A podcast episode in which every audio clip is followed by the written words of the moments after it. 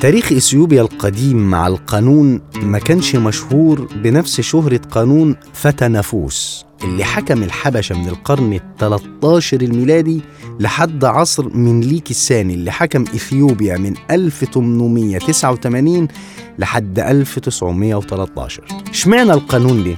لأن قانون فتى نافوس ده هجين قضائي حكم الحبشة معناه فتاوى النجاشي مشتق من كلمتين الأولانية عربية اللي هي فتى من كلمة فتاوى والتانية كلمة حبشية وهي نفوس اللي كان معناها النجاشي والنجاشي معناها الإمبراطور وهو لقب مش اسم غرابة القانون في إيه؟ القانون كان على قسمين واحد منهم يخص الدين والكنيسة الإثيوبية وهو مقتبس من مبادئ تعاليم العهد القديم والجديد أما القسم الثاني فكان متعلق بالأحكام والمعاملات الشعبي وجامت بنوده على الإسلام تحديدا المذهب الشافعي السني اعتمادا على كتاب التنبيه لمؤلفه أبو إسحاق بن إبراهيم بن علي بن يوسف الفيروز أبادي الشرازي.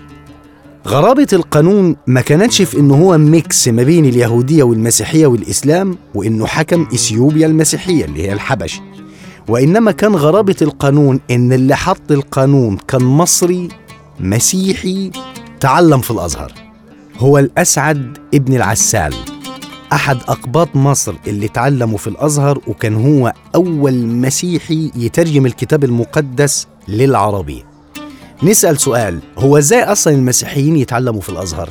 الإجابة إن فكرة إن المسيحيين يتعلموا في الأزهر هي خصلة كانت موجودة من أيام المماليك لحد عصر الخديوي إسماعيل لأن أنت علشان خاطر تتعين في دواوين الدولة فأنت لازم تدرس اللغة.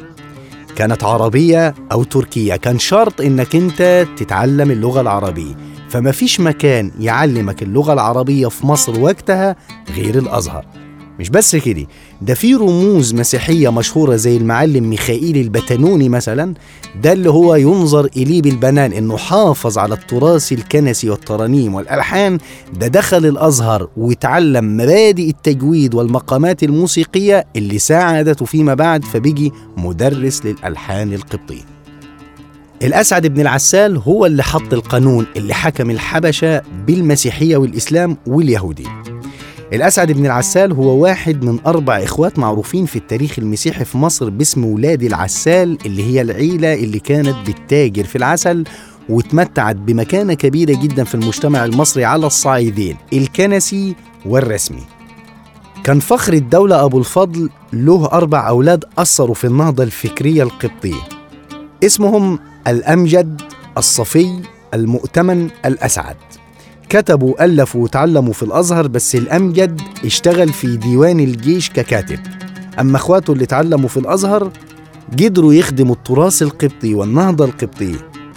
الدكتور صمويل قزمان معوض كتب ترجمة لشخصية الأسعد بن العسال أثناء تحقيق وتقديمه للأناجيل الأربعة المترجمة للعربية. وقال عن الأسعد بن العسال اسمه الأسعد أبو الفرج هبة الله بن فخر الدولة أبي الفضل أسعد بن المؤتمن أبي إسحاق بن إبراهيم بن أبي سهل جرجس بن أبي البشر يوحنا بن العسال.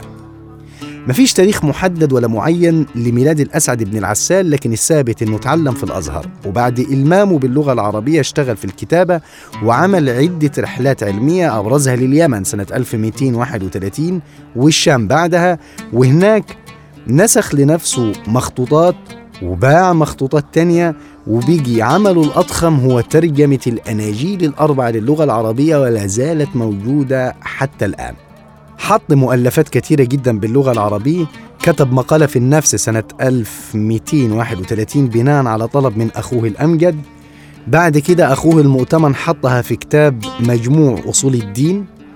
وحط كمان مقدمة في قواعد اللغة القبطية وأرجوزة في قوانين الميراث الإسلامي فضلا عن كتاب في التقويم والحساب القبطي والاعتراف الكنسي سنة 1240 وابن العسال مات في الفترة ما بين 1253 و 1260 اللي يفتش في تاريخ الأزهر بين السطور ويجرد نفسه من المعلومات العامة واللي يفتش في تاريخ الكنيسة كمجتمع ويجرد نفسه من المعلومات العامة هيلاقي إن تاريخ مصر مليان بتفاصيل التاريخ نفسه مستغربها